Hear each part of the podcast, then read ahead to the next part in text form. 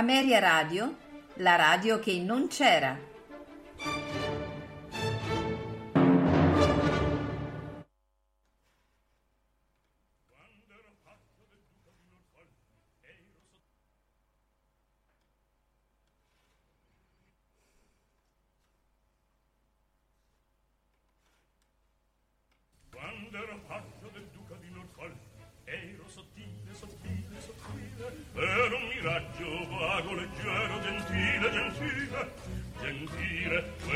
Ameria Radio presenta Tutto nel mondo è burla, stasera all'opera, con Massimiliano Samsa, Valerio Lopane e Paolo Pellegrini.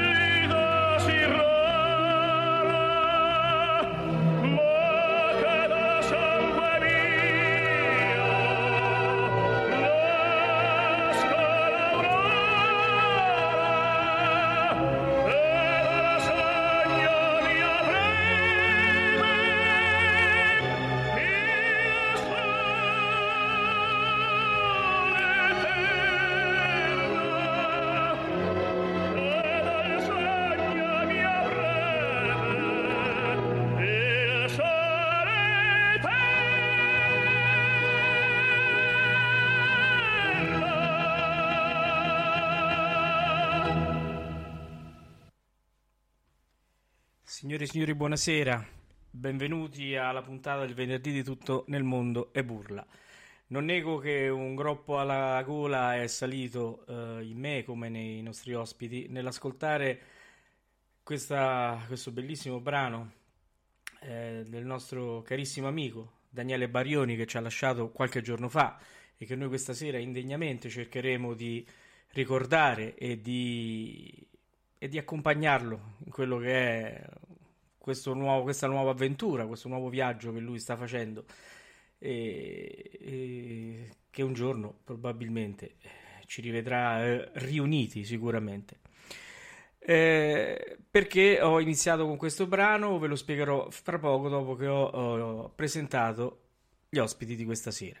Allora, innanzitutto eh, abbiamo eh, i miei due compagni di viaggio, il trio.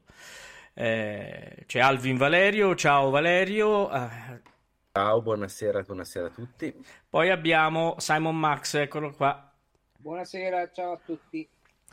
Poi abbiamo con noi Franca Orsini e Camilla Ghedini. Eh, Camilla l'abbiamo avuta nostra ospite eh, un po' di tempo fa perché è l'autrice del libro L'uva e l'acciaio, che è la biografia romanzata eh, di Daniele Barioni, mentre Franca Orsini è, è, oltre ad essere una grande amica del maestro, è eh, anche l'amministratrice del gruppo Barioni che troviamo eh, su Facebook dove ci siamo iscritti anche noi. Devo dire la, la, verità su suggerimento della persona che ha richiesto questo brano. Eh, che è il presidente dell'associazione Ettore Bastianini, Angela Rigoli, che eh, diciamo è stato il mio gancio per eh, raggiungere il maestro Barioni. non ci eravamo ri- riusciti per vari motivi finché ce l'abbiamo fatta quest'anno e lui mm, carinamente mm, ha, discu- diciamo, ha, discusso, ha discorso con me per due interviste, una eh, proprio sul, eh, su Ettore Bastianini e un'altra invece proprio sulla sua carriera. E, e vi dico subito che eh, manderemo l'intervista integrale a fine puntata e quindi riascolteremo questa intervista che eh, un, lascia un senso di dolcezza e un senso di... Eh, non lo so, eh, sen- sentire parlare il maestro eh, di serenità, un senso di serenità e di, veramente di amore per quello che ha fatto e che continuava a fare perché lui cantava ancora. Quindi finisco l'intervista dicendogli mi farà sentire qualcosa. Certo, quindi e credo che dovrebbe essere stato un, eh, un, veramente uno spettacolo della natura sentirlo eh, cantare anche alla sua età.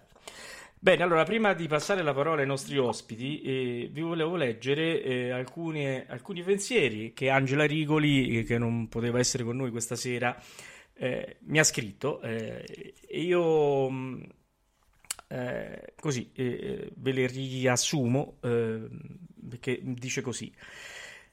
Ehm, ho, cioè, ho, conosciuto il maestro Barioni solamente per telefono, però è stata una frequentazione telefonica molto frequente, ricca in tutti questi dieci anni.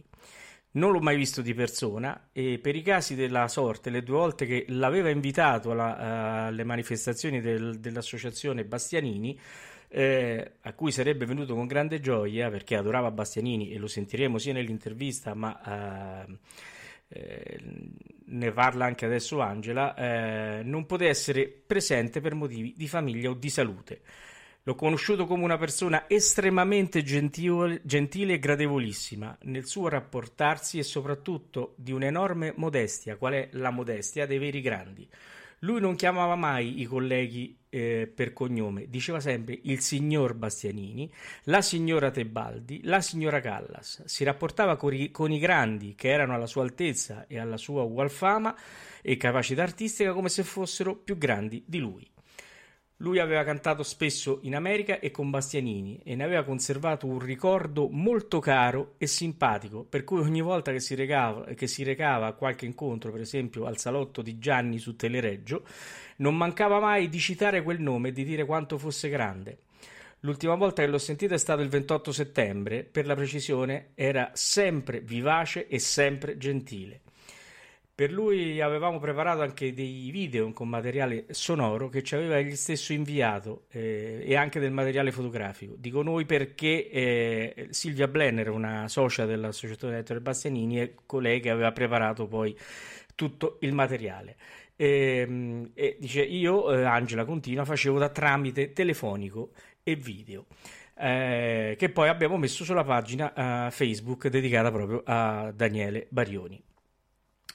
Poi ehm, riuscì a ascoltare Barioni e Angela continua solamente una volta all'Arena di Verona nel 1960 in Cavalleria Rusticana, dove ehm, solitamente Alfio era uh, Mariano Stabile, ma che per malessere quella sera fu sostituito, pensate un po', da Ettore Bastianini. Quindi li vide insieme in arena e ricordava uh, il maestro Barioni un simpatico aneddoto di quella serata. Cioè quando Alfio, quindi Ettore Bastianini, con una certa sfrontatezza fumava un sigaro in scena, soffiando del fumo in faccia a Barioni. E lui gli diceva, Ettore, ti prego, smettila di soffiarmi il fumo in faccia, perché poi devo cantarle addio alla madre. E un altro aneddoto è quando eh, nelle tournée americane in treno, eh, con Barioni, Barioni giovanissimo, ventenne, ventiduenne, eh, diceva che eh, raccontava che tutte le signore andavano a chiedere l'autografo a Bastianini e non a lui, e lui restava anche un pochino seccato di questa cosa, quindi era... Eh, un altro aneddoto, eh, quando cantava Tosca al Metropolitan con Zinka Minanov, eh, nella frase gli dice chi è quella donna lassù, lui le sussurrò è Renata Tebaldi fece infuriare eh, ovviamente la, eh, la Milan. Questo eh, conclude Angela eh, dicendo che gli mancherà moltissimo eh, il maestro Barioni e la sua affettuosa vicinanza anche in, nei momenti non facili e la sua gentilezza e cordialità e la sua arte di grandissimo tenore. Eh, noi non possiamo far altro che sottoscrivere queste parole perché eh, chi l'ha conosciuto come Franca, come Camilla, io tele- telefonicamente, insomma, eh, sappiamo che è, veramente così, insomma, è stato veramente così. Allora, eh, Franca, un tuo ricordo? Oddio, io dei ricordi ne ho tantissimi. Eh, eh, eh volevo solo rilevare in, dalle parole che hai detto, da, da, quello che hai letto della signora Rigoli che lui venerava, eh, di questo eh, testimonio, che um, pur attraverso le parole, non conoscendolo, ma il carinamento e la dolcezza, cioè è stato capito esattamente com'era Barioni. Un signore d'altri tempi, che chiamava tutti per signore, eh, simpatico, eh, aperto, era piacevolissimo. Io purtroppo sono un po' datata, per cui vi posso dire che il Barioni la prima volta l'ho visto al ritorno dal successo del Metropolitan. Ero un po' piccina, non di statura perché lo sono ancora, ma giovane, piccola d'età. È la prima volta che vidi Barioni perché ritornò al paese con un'ovazione e, e, e, organizzazione di serate in suo onore, ovviamente mm. era, lui era andato via di qua a 18 anni e, e pens- eravamo nel 48-49, quindi non sono i tempi di adesso. Mm, e, questa è la dimostrazione, secondo me, che a volte non è necessario eh, nascere in luoghi di grande comunicazione, tipo le grandi città, Milano così, perché da un paesino come siamo noi e come eravamo in quel periodo, se non hai la stoffa comunque eh, non, non ce la fai o ce la fai proprio perché tu vali. E fortunatamente eh, la mamma, la signora Fedora, che conoscevo come conoscevo la, la sorella, tutti perché abitando qui, ha capito che aveva un diamante, che aveva un tesoro e anche, contrariamente al parere del padre lo ha spinto anche grazie alla maestra di musica. Allora qui c'era una maestra di musica, eh, Luciana Sgarbi, in realtà si chiamava Cliorina, ma la, per tutti era Luciana, e da lei passavano tutti quelli che volevano imparare il canto, la musica. Io stessa, che la mia prima fisarmonica, mio papà me la comprò che avevo nove anni e l'ho ancora. E, e, e, e lei capì, faceva lezione a Daniele, la possibilità che aveva, convinto la mamma, insomma, lui è andato a Milano e lì è stato il momento che si sono concatenate il posto, il tempo, la persona, si è esibito che c'era Mr. Bean che lo ascoltava, insomma, da lì è volato in America e effettivamente fece tremare il Metropolitan. Poi eh, da lì io so, cioè, l'ho sempre avuto a contatto periodicamente, quindi non dico vita, morte e miracoli conosco, ma quasi. Non vorrei dilungarmi e lasciare. No. Valerio. Ma io mh, diciamo che la mia conoscenza è una conoscenza molto più superficiale e per certi versi più legata alle pure incisioni. Quello che eh, stupisce ed è stato anche quello che, che ho scritto sul, sulla pagina di Barioni è che con lui veramente se ne va un, un pezzo importante di storia. Io quello che ho fatto è un, è un discorso critico, evidentemente, perché non ho contatti emotivi e di condivisione. quello che eh, sbalordisce è che è stato uno degli ultimissimi grandi che ha dialogato da pari a pari con personalità eccezionali che hanno animato i palcoscenici del Metropolitan, ma anche i nostri italiani, in un lasso di tempo che appunto va dall'inizio del, degli anni 50 fino a, a fondamentalmente l, la fine degli anni 60, la seconda metà degli anni 60. Poi sappiamo che con la morte della moglie per Barioni ci fu una fortissima e comprensibile eh, blocco artistico, emotivo e generale. Eh, quello che stupisce ancora di più è il fatto che non ci sia una testimonianza discografica importante, perché al di là della rondine, che è una grandissima e celeberrima, giustamente, incisione, non c'è praticamente nulla in studio. E questo è un altro elemento che indica la, ehm, l'anomala condizione della carriera di Barioni laddove ha fatto per esempio uno secondo me dei più grandi capolavori suoi è proprio la Butterfly con l'Antonietta ah, Stella che è penso il suo testamento vocale.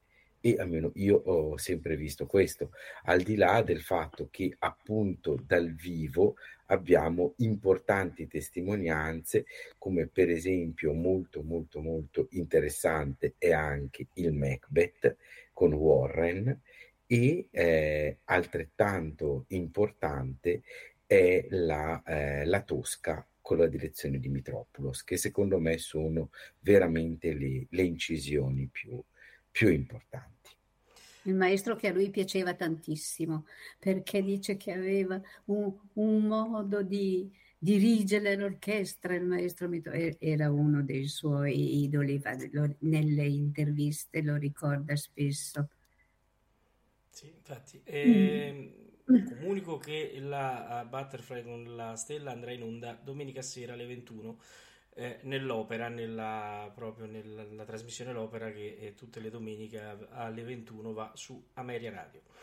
Oh, prima di passare la parola a Camilla, io manderei il saluto che ci ha inviato Paolo Govoni, così almeno eh, introduciamo anche il libro che ha scritto Camilla, anche perché Paolo eh, ne ha fatto la prefazione.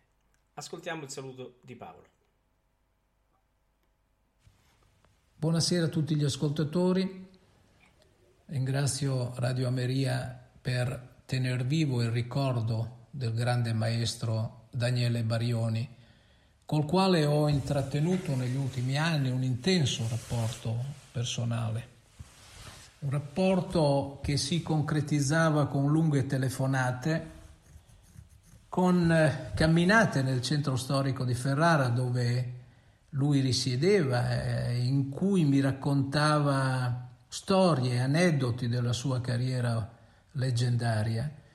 Eh, l'ho conosciuto nel 2018 durante una cerimonia dedicata ecco, Paresi Eccellenti, cui lui, in cui lui, come potete immaginare, era ospite d'onore.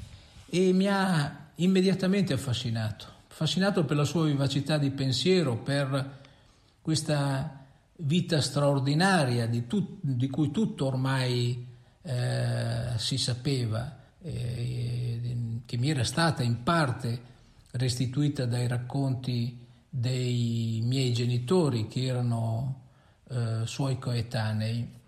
E così ricordo un lunedì mattina chiamai eh, Camilla Ghedini che saluto perché so essere in eh, collegamento e gli chiesi di scrivere, di scrivere un libro e così è nato L'uva e l'acciaio che è la sua biografia romanzata scritta appunto da Camilla con la mia introduzione e da lì il nostro rapporto eh, divenne ancora più intenso perché con Camilla e il maestro eh, portava, abbiamo portato in giro in diverse province la presentazione eh, del libro, quindi abbiamo riportato il maestro nei teatri, lo abbiamo riportato a contatto con il pubblico che lui tanto, tanto amava. Ebbene ho un ricordo bellissimo dell'entusiasmo eh, da lui dimostrato durante le presentazioni eh, della sua signorilità, della sua eleganza, il maestro era un uomo elegantissimo, e del fatto che lui ricordava sempre le sue umili origini e la sua, e la sua terra. Eh, ma la cosa straordinaria di lui era la sua capacità di rivivere pienamente quei momenti mentre li ricordava. Io ho sempre avuto la netta sensazione che lui mentre li raccontava ogni momento li rivivesse e vivesse contemporaneamente due dimensioni, la dimensione del passato, i grandi fasti artistici e la dimensione del presente. E lui ha sempre, ci ha sempre dimostrato eh, gratitudine per questa rinnovata eh, notorietà. Maestro era certamente un uomo di altri tempi, eh, ma era un uomo di altri tempi che aveva tantissimo da insegnare alle giovani eh, generazioni, un uomo che ha attraversato il Novecento conoscendo i grandi della storia. Io sono veramente onorato e lo ringrazio per aver, avermi permesso di entrare eh, nella sua vita e di aver percorso un pezzo di vita assieme a lui. Camilla, prosegui. Beh, proseguo appunto cercando di non ripetere quanto hanno detto eh, Franca e mh, mm, Paolo eh, e quanto avete detto anche voi mh, mm, introducendo la serata. Cosa posso dire? Che mh, mm, mi soffermo su tre aspetti. Io il maestro l'ho conosciuto proprio mh, quando ho deciso di scrivere un libro su di lui. Eh, la versione di Paolo è la versione corretta. Eh, tengo sempre a precisare che un progetto editoriale richiede un editore che lo pubblichi, richiede determinate garanzie, non è che ci si decida di scrivere un libro e questo avviene, quindi ho dovuto rifletterci, parlare col mio editore, perché io comunque ho scritto anche altri libri, e mh, mm, cercare di capire se c'era un taglio adeguato, proprio per i motivi che dicevate voi, che tutto sommato è stato un po' trascurato rispetto a quella che è stata la sua grande fama in America e la sua potenzialità. Quindi insomma intanto questo, cioè io volevo fare un libro vero, un libro che valesse a Ferrara come a Bolzano, come a Napoli, come a Cagliari, che quindi gli restituisse tutta la dignità e lo omaggiasse davvero della vita che aveva vissuto. E quindi eh, era un, limi- un, un libro che doveva avere dei concetti secondo me universali e riconoscibili. E, ehm, quindi poi quando ho deciso di farlo, visto che c'erano le condizioni, anche parlando con il mio editore, che mh, saluto, e comunque Giraldi Editore, insomma una, una, una um, casa editrice di Bologna che sta facendo passi da gigante negli ultimi anni, che ha pubblicato testi importanti, anche molti di nicchia, quindi investendo anche su aspetti di eticità, possiamo dire. E, ehm, io non lo conoscevo, perché io sono di almeno due generazioni più giovane, ovviamente, vivo a Ferrara, non a Copparo, quindi quando mi è stato detto Barioni, sì, l'avevo sentito nominare, ma non, con- non sapevo un granché. Quindi era tutto terreno vergine, non avevo suggestioni e non avevo neppure alterazioni, sensazioni, è stato conoscerlo da quel momento in poi quindi eh, non c'è stato il tempo di fidarsi, di non fidarsi, anzi c'è stata una fiducia indotta e, e si è partiti da lì, dal suo ormai novantesimo compleanno e, e questo mi ha permesso eh, di avere una visione assolutamente pulita e non inquinata da racconti, da narrazioni, da letture altre, perché ovviamente poi ho letto tutto quello che riguardava Barioni, ma mi sono riservata di leggerlo dopo, dopo avergli fatto le interviste, proprio perché non volevo essere influenzata. Avete descritto Barioni come un uomo di grande generosità, simpatia, confermo che era molto molto simpatico, esuberante, e però non era una persona semplice, non, non, non pensiamo a lui come un guascone che ehm, si lasciava andare, era un guascone con un repertorio sicuro, spesso anche di battute da fare, di cose da dire, agiva sempre in un perimetro eh, che lui riusciva a gestire e la sua vita personale non la raccontava, la difendeva completamente, quindi la sua vita personale era lasciata alle intuizioni delle poche cose che raccontava attorno agli eventi che l'avevano colpito, per cui della, della, della morte della moglie ha raccontato pochissimo, solo il dispiacere di essere lontano, di essere stato lontano quando lei è morta, ma poi anche ho questo preciso ricordo, l'amarezza di, di, eh, di questa parola, di questa frase che lui pronunciò quando sono morte le donne più importanti della vi- mia vita, io non c'ero mai. Quando è morta la mamma, Fedora, quando è morta la sorella, Maria Carla, quando è morta la moglie, che amava straordinariamente.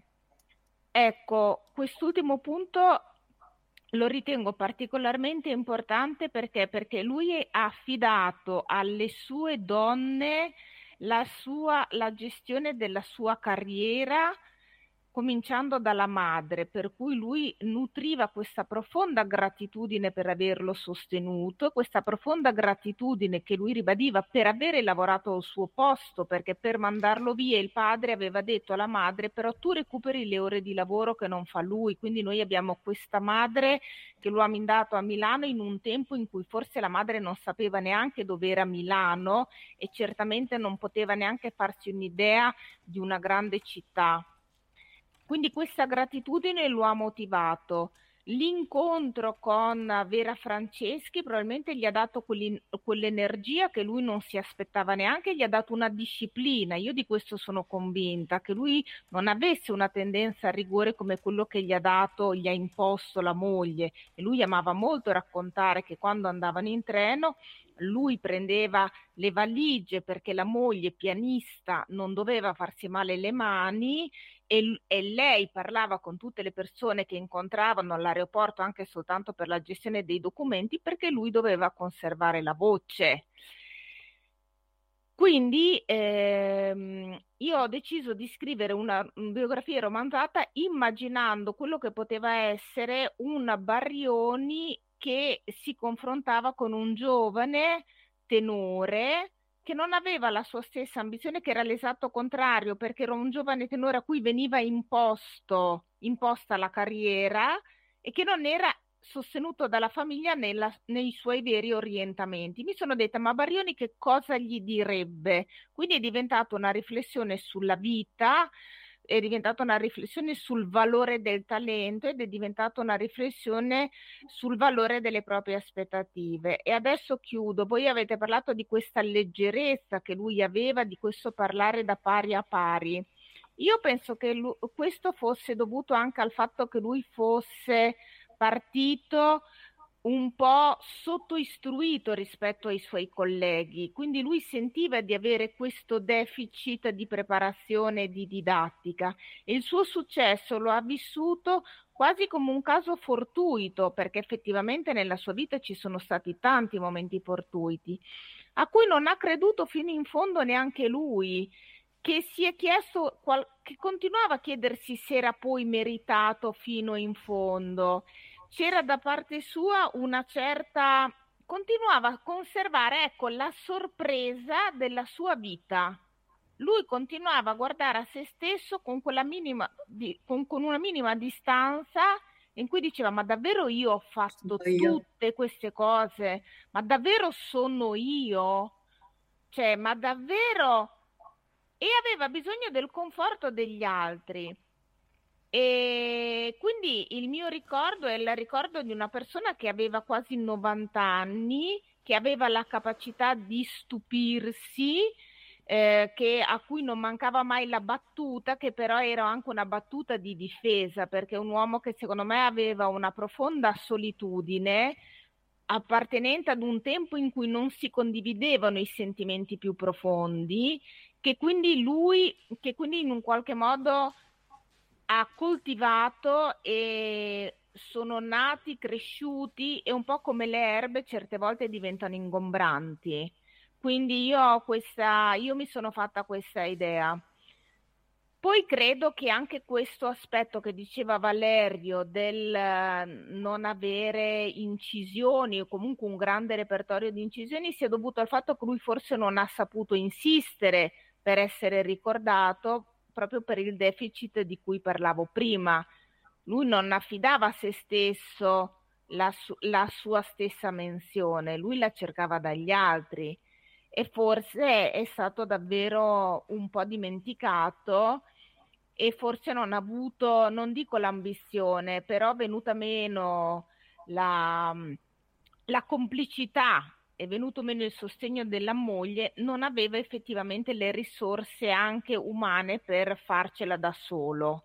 Ma questo non è un difetto, perché se fosse stato solo ambizioso ce l'avrebbe fatta. Invece lui era ambizioso ma sorpreso del suo successo e questo gli ha consentito anche di essere un uomo normale perché io credo che saper fare dei passi indietro nella vita, non volersi mantenere nell'Olimpo a tutti i costi sia comunque anche un merito e diciamo il fatto che la propria vita sia in un qualche modo interrotta da un lutto, dall'assenza di una persona cara è comunque assolutamente comprensibile.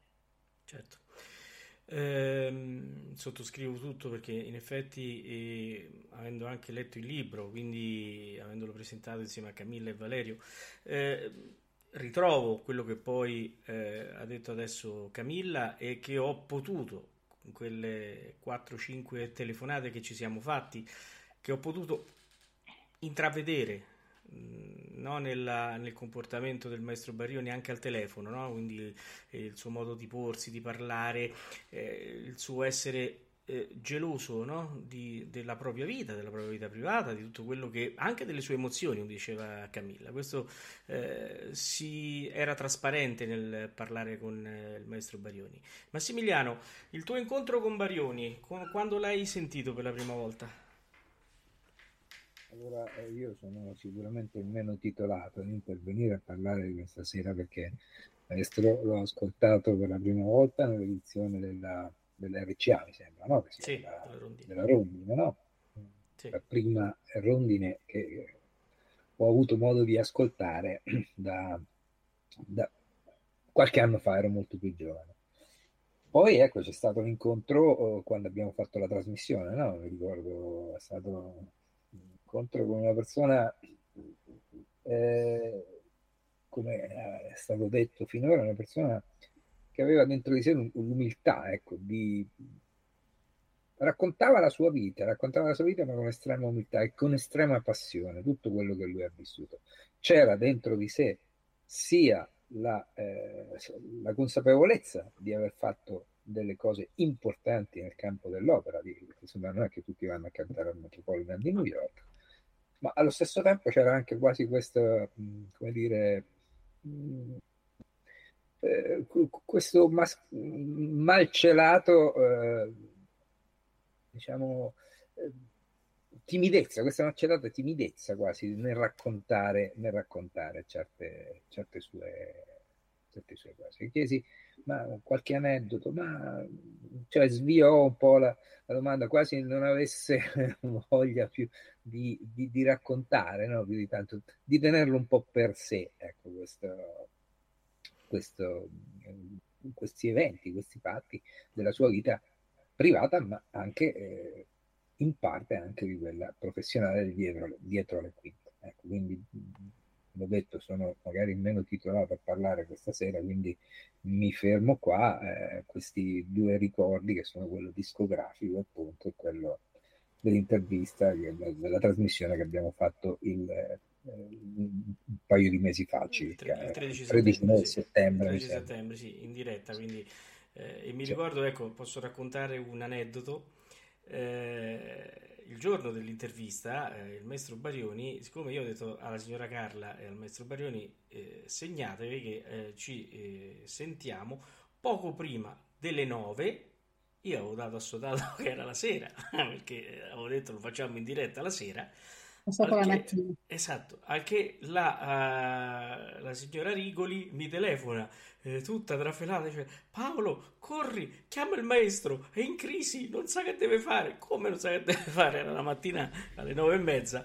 allora mi ricordo che chiamai di corsa, mi rispose la signora Carla, e io ma sa, ma se lei dice le 9 è le 9 di mattina. Io aveva ragione, perché in effetti avrei dovuto dire le 21.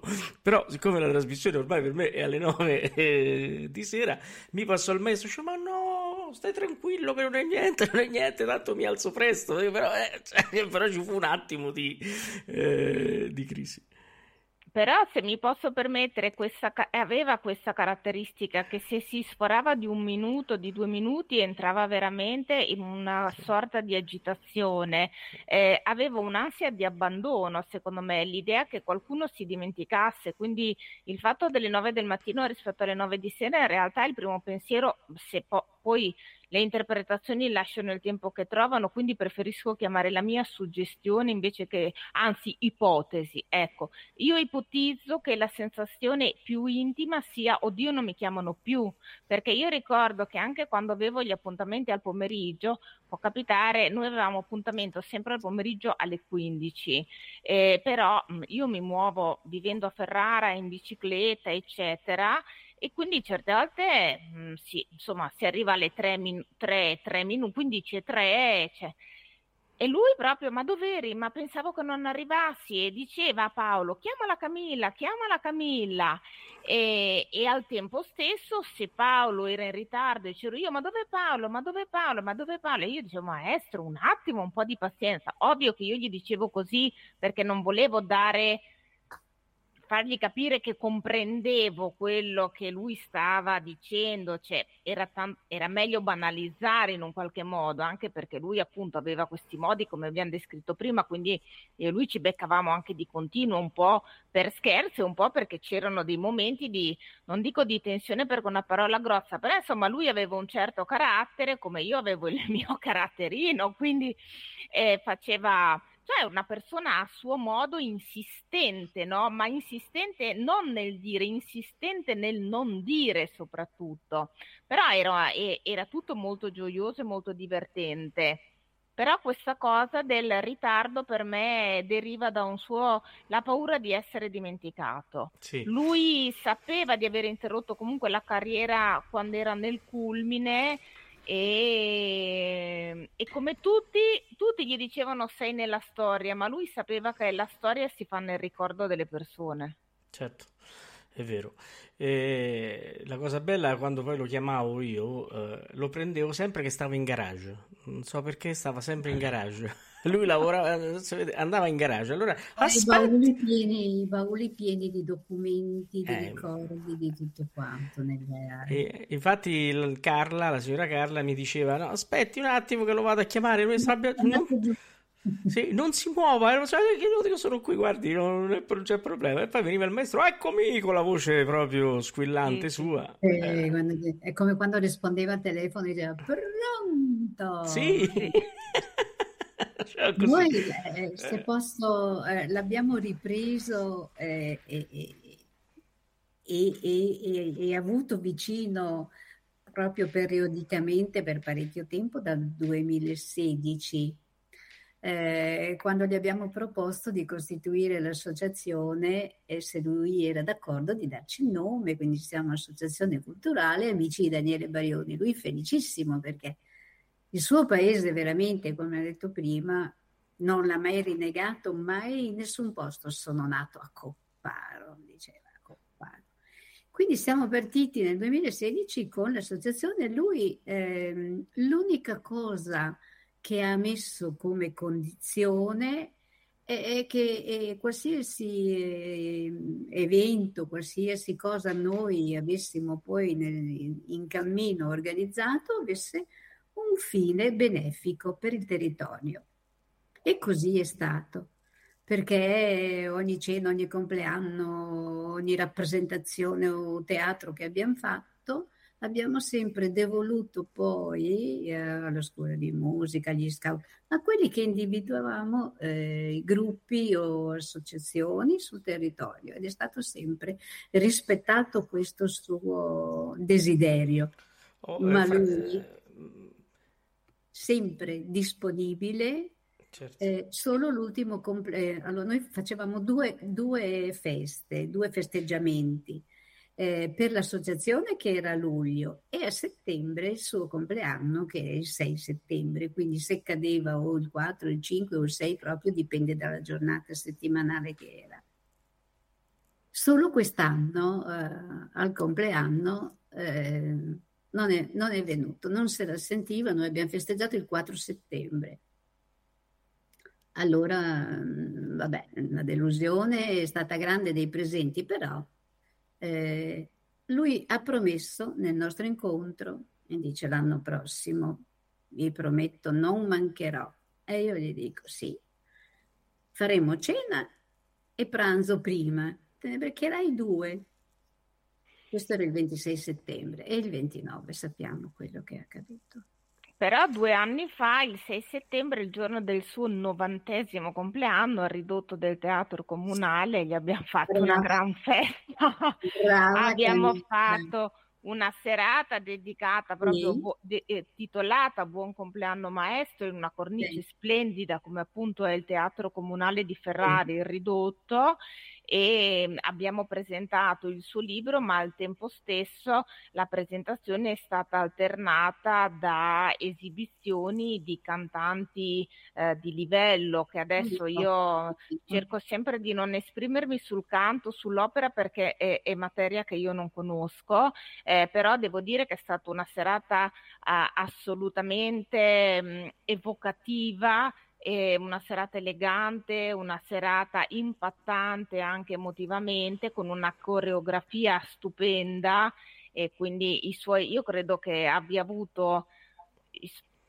un, un, bellissimo riconoscimento anche perché tra la vostra associazione e il libro è tornato comunque alla ribalta. Anche il libro lo ha vissuto con L'ab- sorpresa. l'abbiamo rimesso in luce. L'abbiamo, gli abbiamo ridato quella luce che, che era giusta perché comunque va sempre è comunque un pezzo della storia del territorio, un po' la, la, paura che io ho, ecco, se adesso vogliamo anche parlarci un po', um, non dico con franchezza perché fino adesso l'abbiamo fatto, eh, però diciamo uscendo dal, eh, diciamo, dal ricordo assolutamente edulcorato e giusto, eh, io l'altro giorno quando sono andata al funerale ho provato veramente uno sconforto totale eh, nel vedere che non c'era quella partecipazione che io mi aspettavo per l'amore che lui ha sempre riversato su Copparo.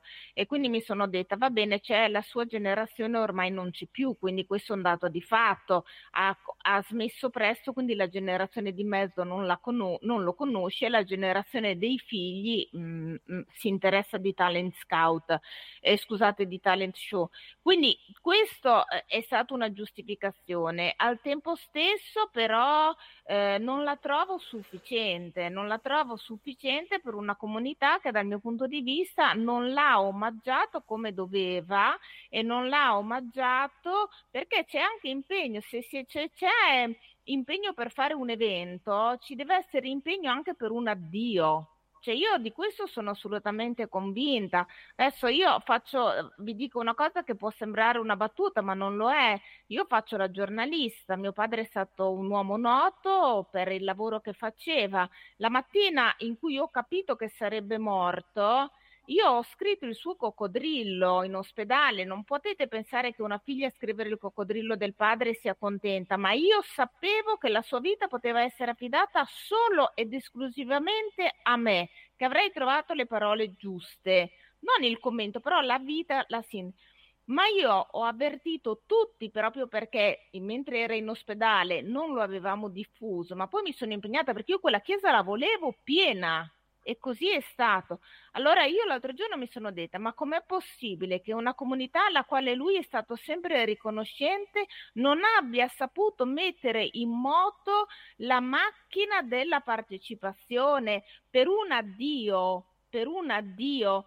Io ho avuto un momento di commozione l'altro giorno non sono facile la commozione, Franca mi conosce, lo sa, sono una persona anche molto apparentemente dura, non lo sono nella realtà, però non amo neanche io mostrare i miei affetti, i miei sentimenti. Ma io l'altro giorno mi sono commossa quando ha parlato Franca che lo ha ricordato, quando è stata messa su eh, l'Ave Maria che aveva cantato lui, quando ho visto quella chiesa con troppe poche persone, non è un ossimoro il troppo e poco, è veramente quello che ho sentito. A me è venuto da piangere. In quel momento lì ho detto no, non meritava così poco. No, E quindi io spero veramente, sembra una sciocchezza, che anche il libro possa trovare una seconda eh, stagione proprio perché per ricordarlo, per ricordarlo perché comunque è lui, perché lui quel libro l'ha letto, perché in quel libro si è riconosciuto, perché quel libro è frutto comunque della mia intuizione rispetto alla sua narrazione di sé, ma lui ha fatto la storia, è un sentimento come la gratitudine, non si può dimenticare, una comunità non può dimenticare un uomo che al Metropolitan diceva vengo da Copparo, perché se no a me viene da dire forse la comunità lo ha sottovalutato nella misura in cui lui invece alla comunità ha dato e questo allora mi dispiace perché vogliamo la gente umile, ma poi quando la gente è umile davvero allora non sappiamo valutarla a sufficienza. Beh, senti... Scusate, ma questa cosa io l'ho No, guarda, sentita molto. eh, eh, io ti vengo dietro, eh, ovviamente non faccio nomi, ma Valerio mi capisce, eh, come mi capisce Max. Eh, ci sono personaggi del calibro eh, di Daniele che per tanti motivi hanno fatto grande la città in cui sono nati e che da- troviamo difficoltà a, a- a ricordare nella propria città. Quindi questo non è una cosa eh, al di fuori, eh, diciamo, eh, non è una cosa strana, è una cosa che esiste anche con Purtroppo non è persone. un'eccezione. Non è un'eccezione, ecco, no Valerio, quindi di una Eh, certa sì. mentalità, secondo me, perché il paese io oh, lo conosco bene, visto che ci sono nata e i miei compaesani li conosco. Eh, persone eh, che sono magari disponibili a, a stendere tappeto rosso a, a chiunque venga da fuori, magari con una certa fama, e i, i propri concittadini eh, non li valorizzano. Mm, È capitato parecchio. sì, è Eh, a- cambiato parecchio, molto. Eh, abbiamo, abbiamo, ehm, fatto tu- tutte le pratiche, anche gli è stato riconosciuto e, e consegnato il cavalierato in prefettura, ne è stato felicissimo e questo è, è- è stato un fatto abbastanza eh, rinomato. Poi la cittadinanza onoraria, cioè noi abbiamo cercato di fare tutto quello che era possibile per eh, farlo conoscere a chi non l'aveva mai conosciuto e farlo ricordare a chi lo ha conosciuto all'epoca. certo. Però il tempo, il tempo che passa, non, non lo so, guarda, questo, mh, cioè anch'io eh, pensavo ad una presenza diversa, Sì, visto i- sono sei anni che ci lavoriamo e bene o male lui era sempre presente anche non solo nelle nostre cose, ma in organizzati dagli altri, da Proloco, così, fra l'altro.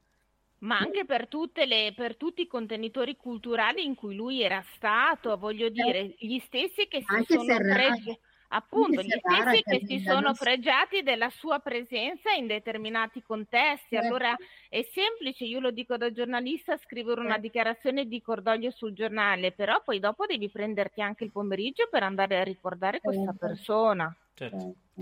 Allora, eh, io oh, direi innanzitutto, se siete d'accordo, di ascoltarlo un attimo il maestro Barioni. Certo. Eh, e io eh, in questo momento ho selezionato Cielo e Mar. E ascoltiamo Cielo e Mar eh, cantato da Daniele Barioni. È una delle mie romanze preferite. Ecco, allora vedi? Bellissimo, non scarterei nulla.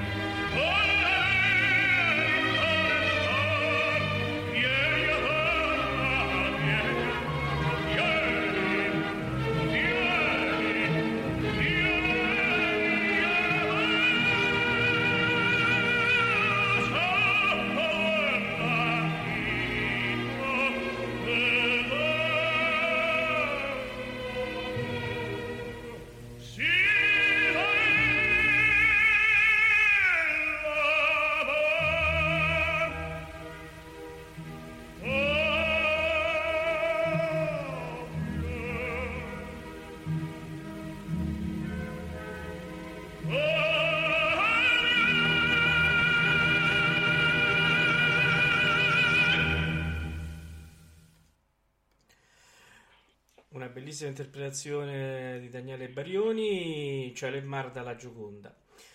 Allora, eh, siccome l'ora è tarda, io vorrei mandare il maestro, eh, però mi sento di dire e penso di, anzi sono sicuro di interpretare eh, il pensiero di Valerio e di Massimiliano. Ameria Radio eh, lascerà i riflettori accesi su Daniele Barioni, questo non ci piove. Eh, Anzi, mm, lancio anche un'idea a Franca, a Camilla.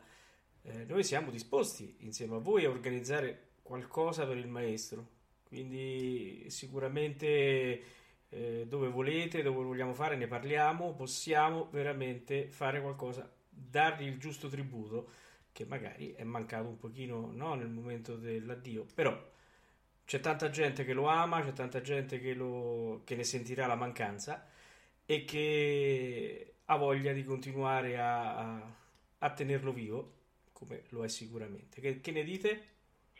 Mi sembra perfetto perché anche con Franca si diceva l'altro giorno, o ho pensato di dirlo, o non mi ricordo se ce lo siamo detto o se l'ho pensato, però insomma l'idea è proprio quella di fare qualcosa, adesso c'è un grande evento per, e quindi se potessimo coinvolgervi anche con la vostra conoscenza della materia, che io non ho, e credo che Franca sia d'accordo e non, non, devo parlare per lei, però eh, penso che sarebbe sì. bellissimo.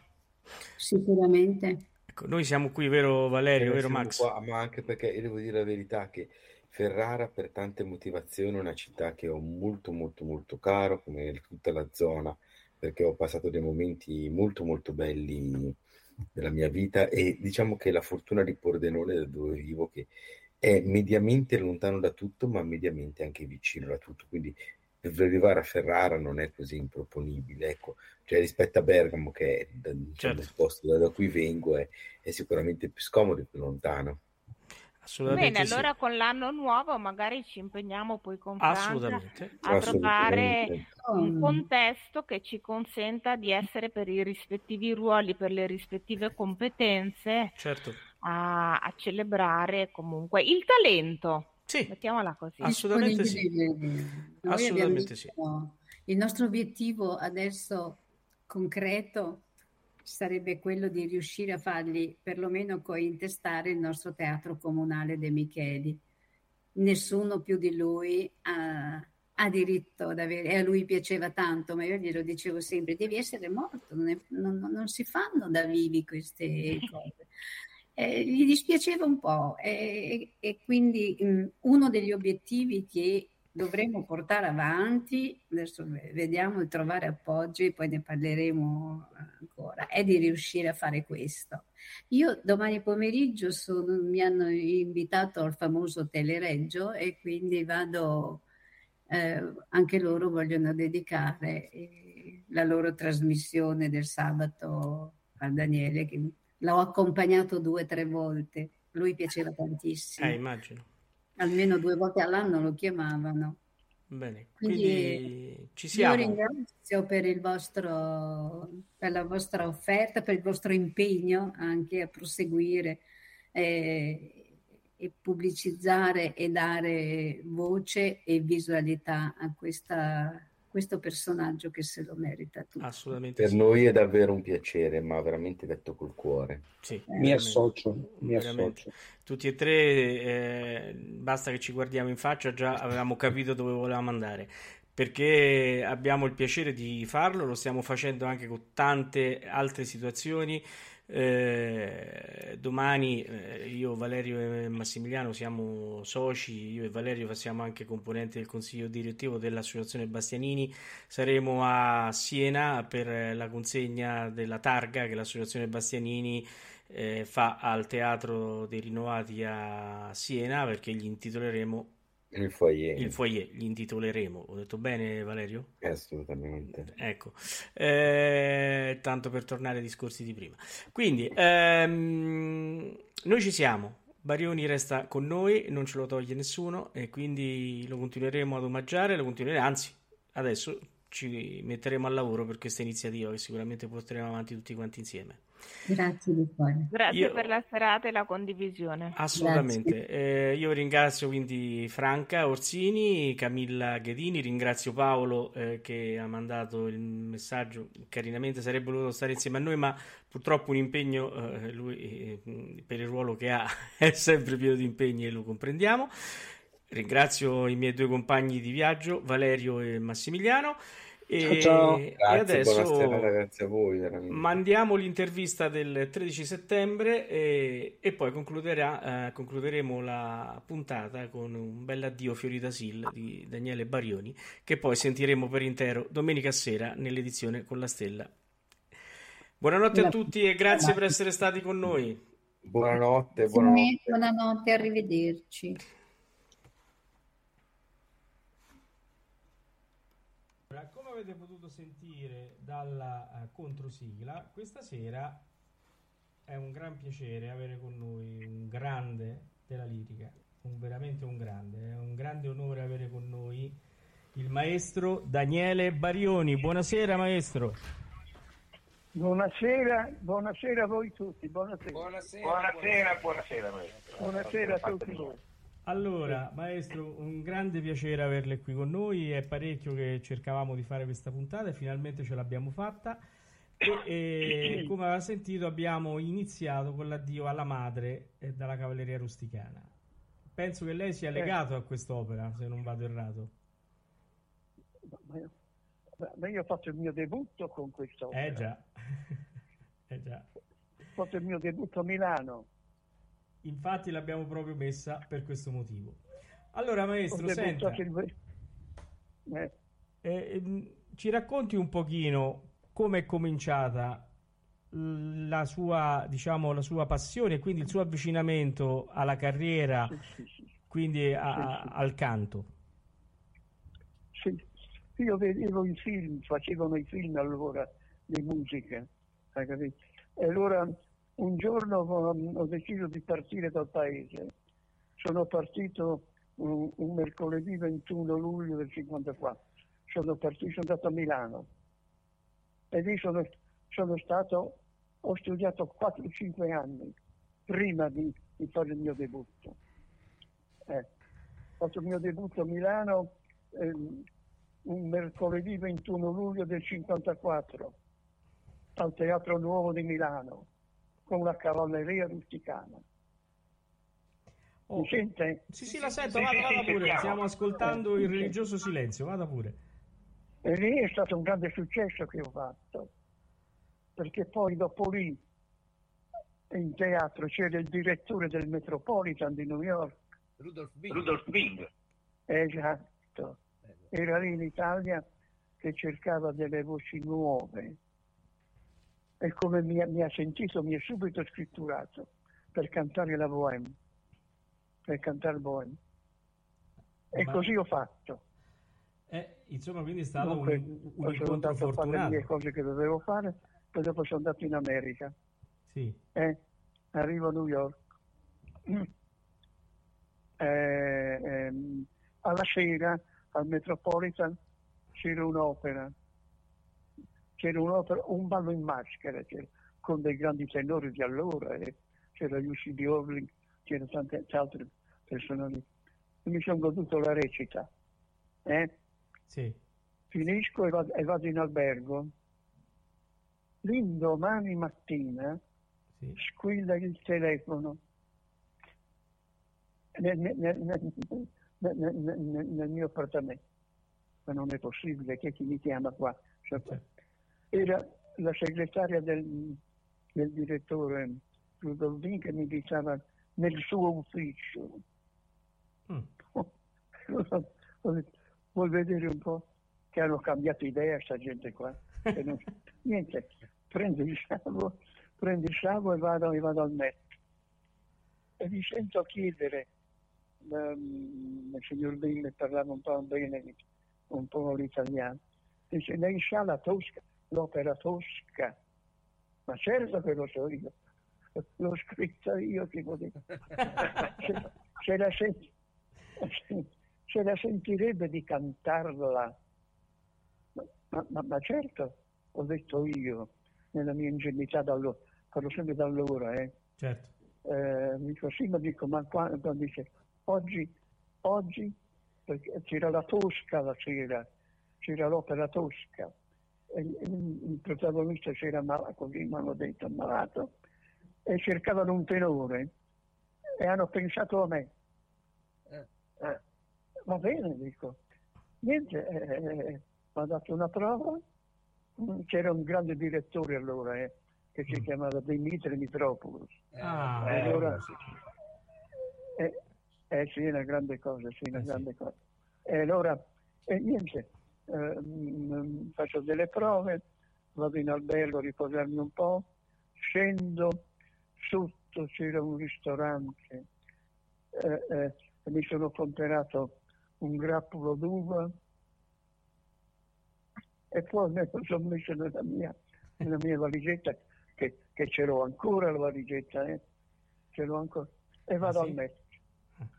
Mi, tru- mi trucco tutto quanto, al momento arriva il maestro Mitropoulos, Mitropoulos dice, e mi ha detto, um, e mi fa, e mi ricordo ancora che mi ricordo allora che mi ha detto, meno male un bel cavaradossi, non mi ricordo ancora. Ho detto, senta maestro, ma, ma io adesso qui cosa devo fare? Mi hanno detto che lei sa bene l'opera, ha fatto delle belle prove, sono proprio contento. Mi ha fatto un po' di coraggio, capito? Certo, eh, certo. Niente, niente, eh, ehm, infatti ho incominciato la, la- la recita e dico che è stato un successo enorme Immagino. perché no- nemmeno io allora, parlo sempre da allora, io, eh, Certo. n- non sapevo una cosa del genere. Niente, finisco e e vado in albergo. L'indomani mattina mi chiama un mio amico, un, un- un basso, Giorgio Tozzi si chiamava, mi ricordo. ma, Eh, eh. ma hai- mi hai vi- dice, ma hai visto tutti i giornali? Io, no- io non sapevo una parola solo di inglese, sapevo Sumecar, che vuol dire calzolaio. Eh. E, niente, riuscendo a prendermi, ed infatti è una cosa, è stata una cosa veramente, tutto il mondo parla- ha parlato di me. Ecco, questo è incominciato la mia, la mia carriera al Metropolitan. Senta, Ecco. maestro, la vogliamo, senti- la vogliamo sentire insieme a Lucien Le Stelle? Eh? Che dice? Ma- ma magari Ecco, la mandiamo subito, vediamo un po'. Perfetto. Sì, facciamo sì, sì, sentire al nostro pubblico che ci sta chiedendo qui di ascoltarla. Ascoltiamo un attimo Lucien Le Stelle. Sì, grazie. Sì, grazie.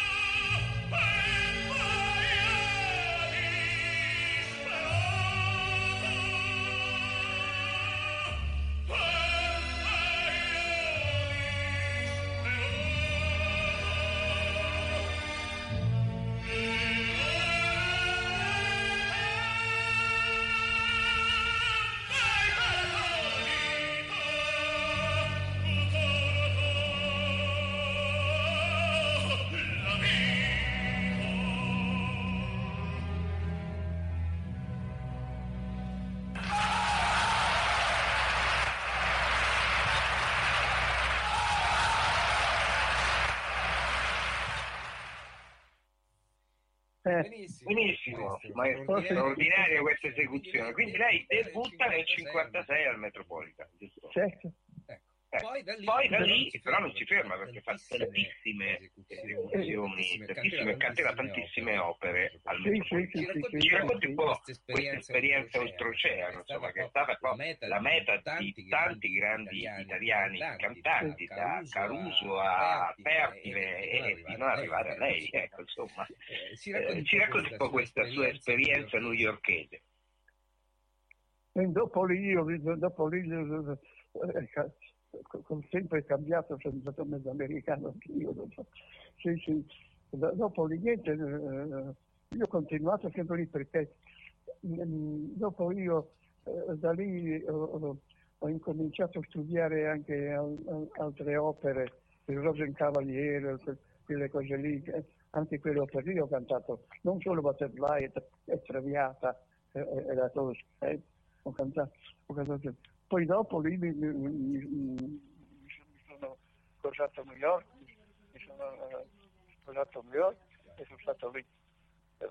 La, la mia esistenza è stata, è stata New York, sono sempre stato a New York, eh, ho, ho contato in tutte le città americane. Io, eh in tutte le città americane, si faceva le tournée dopo che c'era quel grandissimo baritmo, Ettore Bastianini c'era anche che faceva delle belle cose, con anche Bastianini una cosa di grande prestigio, una voce meravigliosa aveva quel, quel Bastianini che mi ricordo, era un vivo lui là, eh.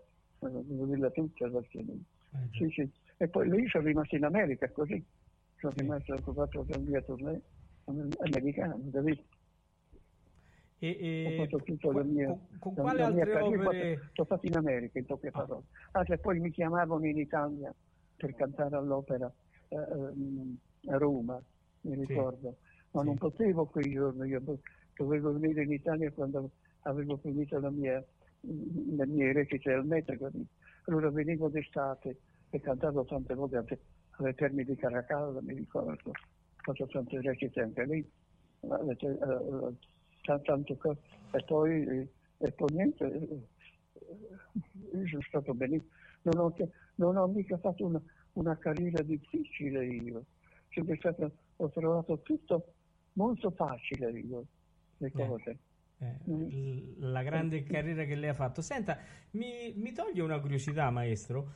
Eh, ehm, si sente che lei ha un colore bellissimo nella voce, proprio un colore eh, bello pastoso, proprio da classico tenore italiano. Proprio, eh. Ma eh, ho letto che lei eh, ha, ha, iniziato a studiare come baritono? Esatto, esatto, anche lei tutti dicevano che aveva una voce baritonale perché era avuto un po' scuro, non è la voce chiara, certo, certo. avevo sempre avuto. E infatti è vero, infatti quando io sono andato a Milano, che mi sono fatto sentire da un maestro, dice lei che, che cosa sa? Dice io sono la, la traviata, allora canto di Provenza il mare svolto, dice, e poi me, me, la fa cantare un'altra volta, e poi me la fa cantare un'altra volta, e la fa cantare un'altra volta. Dice, ma, ma tu non sei un barito, tu sei un tenore, mi ha detto questo maestro. Mm. Ha capito? Ed infatti e da lì ho cominciato a studiare da tenore. Ecco, sì, sì, sì, è vero anche questo. Eh. Ma guarda, c'è anche questo, è, eh, è vero. È vero, eh. Devo dire che comunque quello che si, che si nota ascoltando la maestro, la sua bellissima tecnica, che eh, lei ha lo stesso colore nel basso che nell'acuto ed è una cosa che fa un piacere enorme ascoltarlo perché si sente la facilità di emissione, il colore sempre bello, sempre mai sguagliato, sempre nel personaggio. Devo dire che questo è una, un grande pregio. Sì, sì, è stato, è stato così, mi dicevano insomma io mi sono fatto sentire dicendo che non ero, ero tenore ed infatti aveva ragione, aveva ragione. Eh, certo.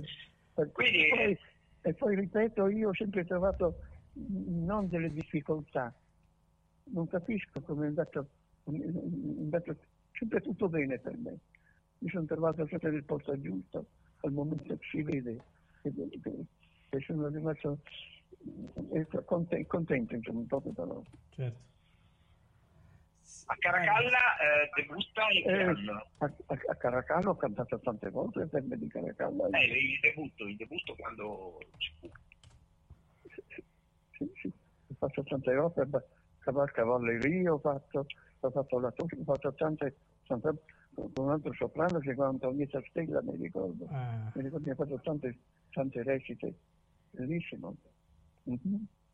Senta, ma... Mentre la scala, la scala nel 1966. Ah, ah, poi la, anche questo, e già alla scala ho fatto, ho fatto cavalleria e poi ho fatto Madame Butterfly con la, con la signora Zeani, era allora ah, la se mi ricordo. Senta maestro, che dice? Lo vogliamo sentire Addio Fiorito Asil? Che gliene pare?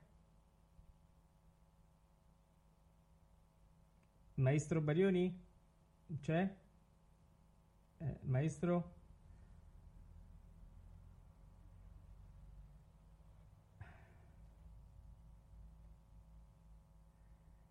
Purtroppo è caduta la linea, adesso la ripristiniamo, intanto mandiamo ma addio Fiorita Sil.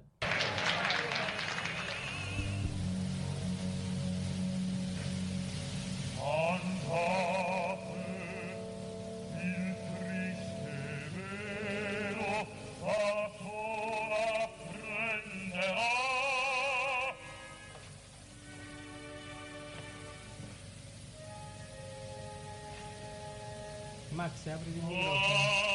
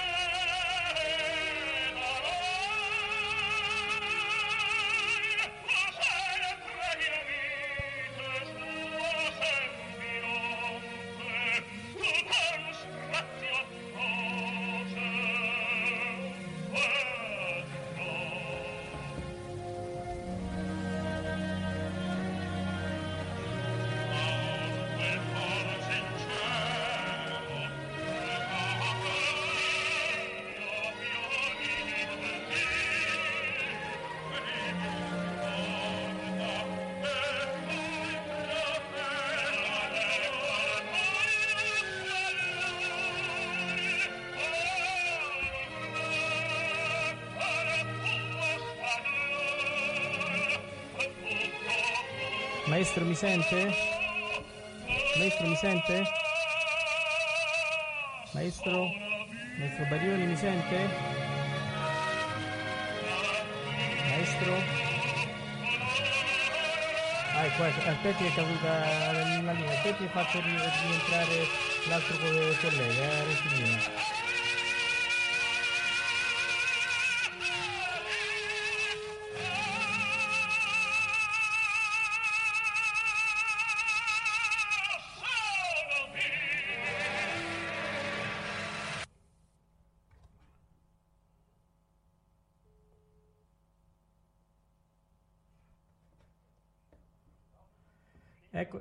Eccoci qua, siamo ri- rientrati, chiediamo scusa che è caduta la linea. Allora, ehm, abbiamo sentito Fabio, intanto... volevo, Vai. Sì, volevo appunto dire di questa incisione, è un'incisione, una registrazione video del Teatro Regio di Torino, risale al eh, giugno del 65 e insieme al maestro Barioni nel ruolo di Pinkerton c'era eh, Ferdinando Lidonni nel ruolo di eh, Sharpless del boxer americano. Ecco, questa per appunto eh, eh, dare, dire eh, eh, la provenienza appunto di questa, di questa registrazione. Prego Paolo. Allora, maestro, eh, ci stanno scrivendo che eh, i nostri eh, radioascoltatori se ci racconta qualche aneddoto, diciamo, che le è capitato nella sua lunga carriera. Ha qualcosa di simpatico che vuole raccontare, che le è accaduto? No, no, no, no, niente, non mi è accaduto nessuna cosa del- nella mia carriera. È andato, è andato tutto, tutto bene, io sono stato b- bene con tutti. eh, No, no, no. Quindi, eh, diciamo, non, non è nulla. mai successo qualcosa di simpatico che magari lei si ricorda, no? Nella, nella sua carriera, magari quando cantava nei grandi teatri, no? Gli incontri con i grandi, diciamo, del passato in questo momento, perché per lei era che metteva i piedi sul palcoscenico in quel momento, magari si incrociava con qualche, diciamo, mostro sacro che lei magari amava Ah, al di- ah, ah, ah, beh, beh, per esempio a Metropolitan c'era, c'era un basso che, che era due metri e mezzo, e si faceva la bohème, si faceva, si faceva la bohème. Sì. Allora, allora gli dicevo, senti caro, non starmi vicino, vai più lontano, che, che io sembravo un bambolino, hai capito? Sembravo un Sì, mi ricordo ancora, sì, sì, poi- sì, sì, sì, sì, Ma, cioè, maestro, tutte queste cose- Eh, volevo, volevo fare una domanda. Finora abbiamo ascoltato dei ruoli, per così dire, del repertorio verista, Mascagni, Puccini. Ma lei ha amato più questo repertorio oppure il Verdi, il Cucchielli, la seconda? Qual è stato il compositore che lei ha apprezzato di più al di là del suo repertorio? Io, io amavo anche Puccini, Puccini per esempio, era dato più, eh, lo sentivo bene, lo sentivo bene, che, mi ricordo, che, che, c'era, che c'era la, la, la, con la signora Teballo, abbiamo fatto t- tante cose che la sentivo, mi ricordo che la sentivo dire, a me piace quando incominciano a fare tran tran tran tran tran tran tran tran che devo, che devo cantare.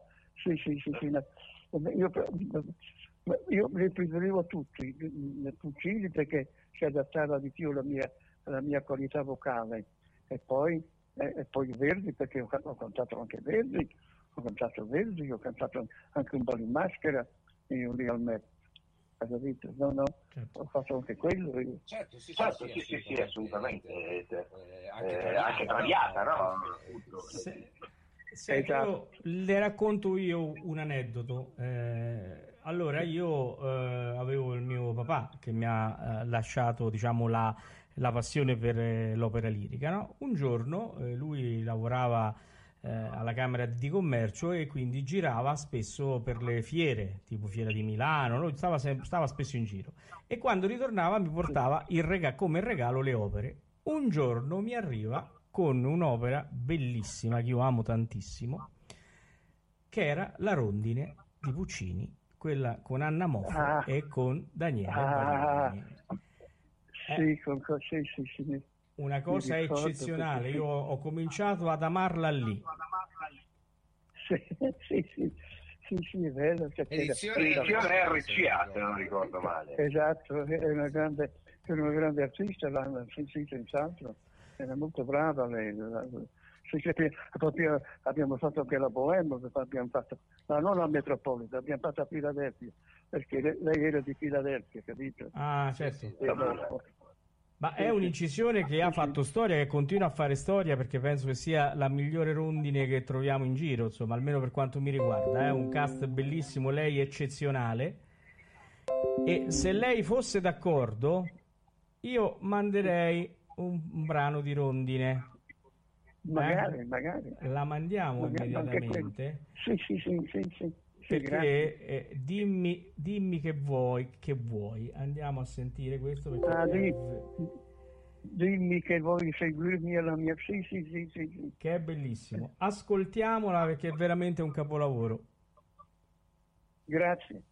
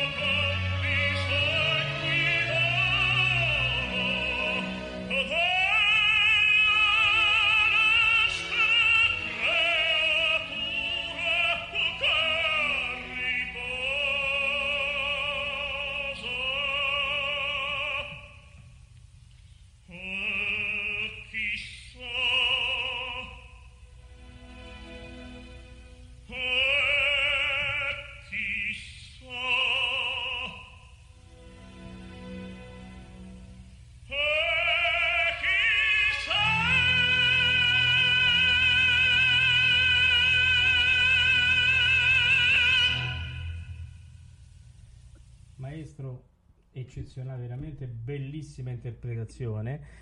E, e lo sa come si, si, eh, si dice dalle nostre parti quando si sente una cosa di questo genere? Sì. Sai niente Corea?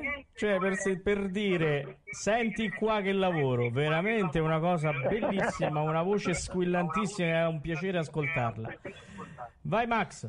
Maestro, maestro, allora io ho trovato, leggendo gli articoli, no, per preparare la trasmissione, anche una citazione di Luciano Pavarotti che l'ha definita fra i tenori di un altro pianeta, capace di cose che in passato sono riuscite solamente a lui e a pochissimi altri. Infatti, Infatti, quello che voglio quello che voglio sottolineare questo suo passaggio nel repertorio da Turandot a West a a Rigoletto. Beh, queste Beh, cose queste cose le faceva Pavarotti e, e, e pochi e altri, pochi altri, quindi lei. Perché, eh, Perché, eh, parliamo da- parliamo da, da, da da repertori tenore drammatico a, tenore- a- a repertori lirici, lirici, quale può essere il Duca di Manto. Certo che differenza, sì, sì.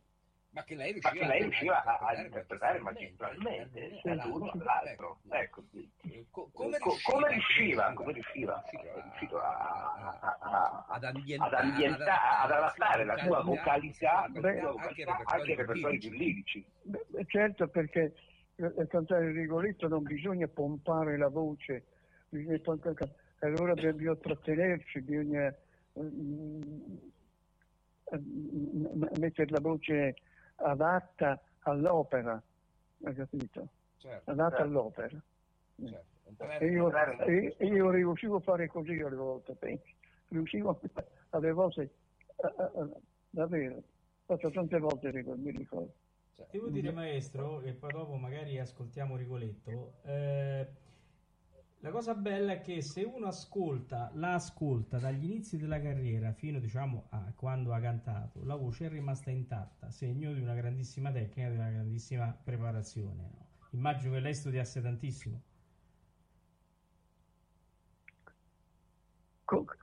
Scusi, non ho capito le No, no, parole. eh, dicevo che eh, seguendola nel- nell'arco della sua lunga carriera eh, si nota la freschezza della voce dall'inizio fino agli ultimi periodi, insomma, no, che lei ha cantato, perché ha mantenuto una voce intatta, sana.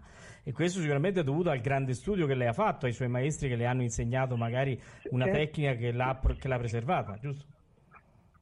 Sì, sì, ma poi è, è ancora la mia voce è ancora intatta quando io faccio delle cosette tra me e me, naturalmente. Certo, certo. Ma dico, ma la- non è che fa wow wow wow wow che balla, capito? Certo. M- Maestro, Cioè, mi sta, mettendo, mi, sta prende- mi sta mettendo in curiosità. Se io capito nella zona dove abita lei, la chiamo e la vengo a sentire perché sarebbe un grande onore.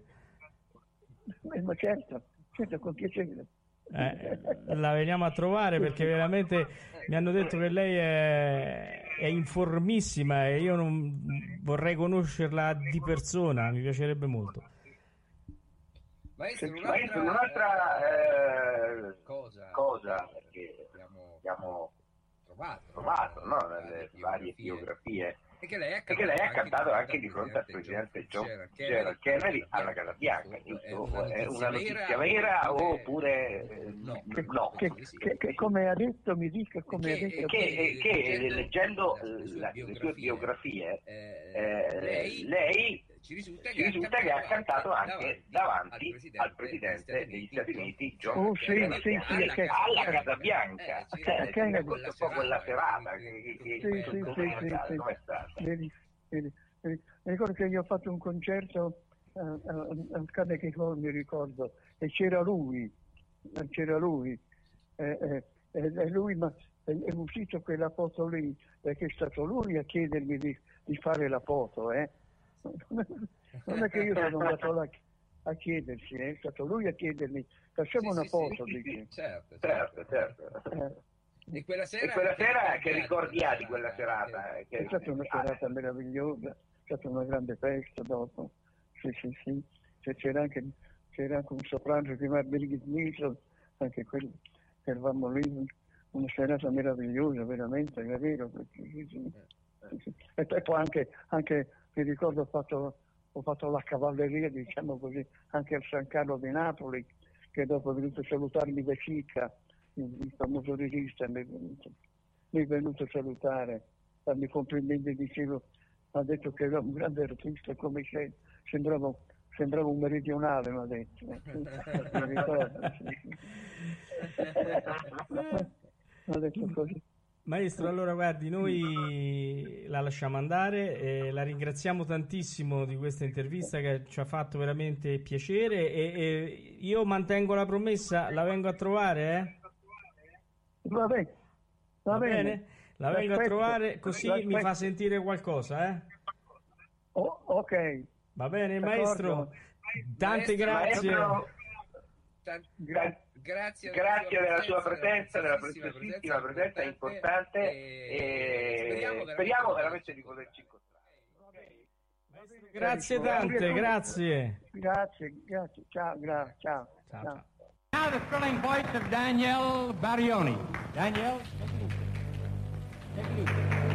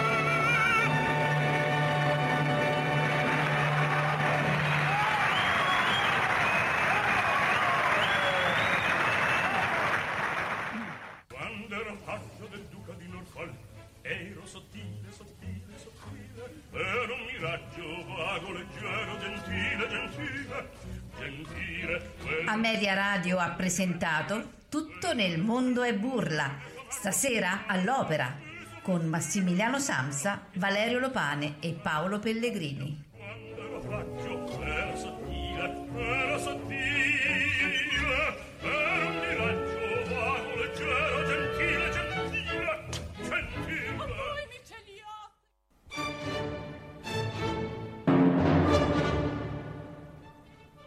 Ameria Radio, la radio che non c'era.